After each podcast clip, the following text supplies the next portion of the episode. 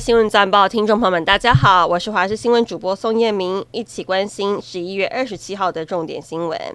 PLG 职业篮球联赛昨天由新北国王对上了钢铁人队，林书豪毫不手软拿下十五分、十篮板、十一助攻，是他 PLG 生涯的第四次大三元。而昨天也是林书豪转队之后首度碰上前东家，尽管他上半场失误较多，命中率也比较低，但下半场手感加温，一路扩大领先，怎么投怎么进。最后以一百零九比九十三分夺下胜利，林书豪也拿下第四次大三元，是 PLG 史上第一人。因为食材成本跟人力成本的问题，不少餐饮业者纷纷涨价。现在有三间的吃到饱餐厅也宣布要调涨。君悦酒店旗下的凯菲屋从十二月开始，假日的午晚餐、下午茶每人调涨一百元。东方文华酒店则从明年开始调涨二到三百元，而金华酒店旗下即将熄灯的泰市场，则是在结束营业前调涨五百三十元到六百三十元不等，是涨价金额最多的一间。南头发生了河豚中毒案，酿一死八送医。食药署表示，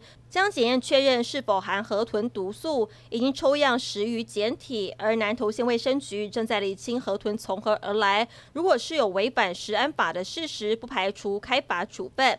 根据消息人士透露，跟以色列目前在加萨走廊休战的协议将在今天到期之后，哈马斯愿意延长停火二到四天，此举有可能确保二十到四十名以色列人犯获释。中国最大资金管理公司中植集团在传出债务危机五个月之后，终于官宣暴雷。中国基金报报道，北京警方已经对中植系所属的财富公司涉嫌违法犯罪立案侦查，逮捕已故创办人谢植坤的亲属属谢某某，并对该公司多名高层采取刑事强制措施，恐怕引发新的一波金融动荡。菲律宾政府表示，两架中国战斗机被侦测到绕行一架在南海参与澳洲、菲律宾联合巡逻任务的菲国飞机，但并没有引发任何意外事故。马来西亚的首相安华宣布，十二月一号起对来自中国、印度等国的游客实施三十天免签证入境措施。就在前两天，中外交部宣布对马来西亚等六国开放免签政策。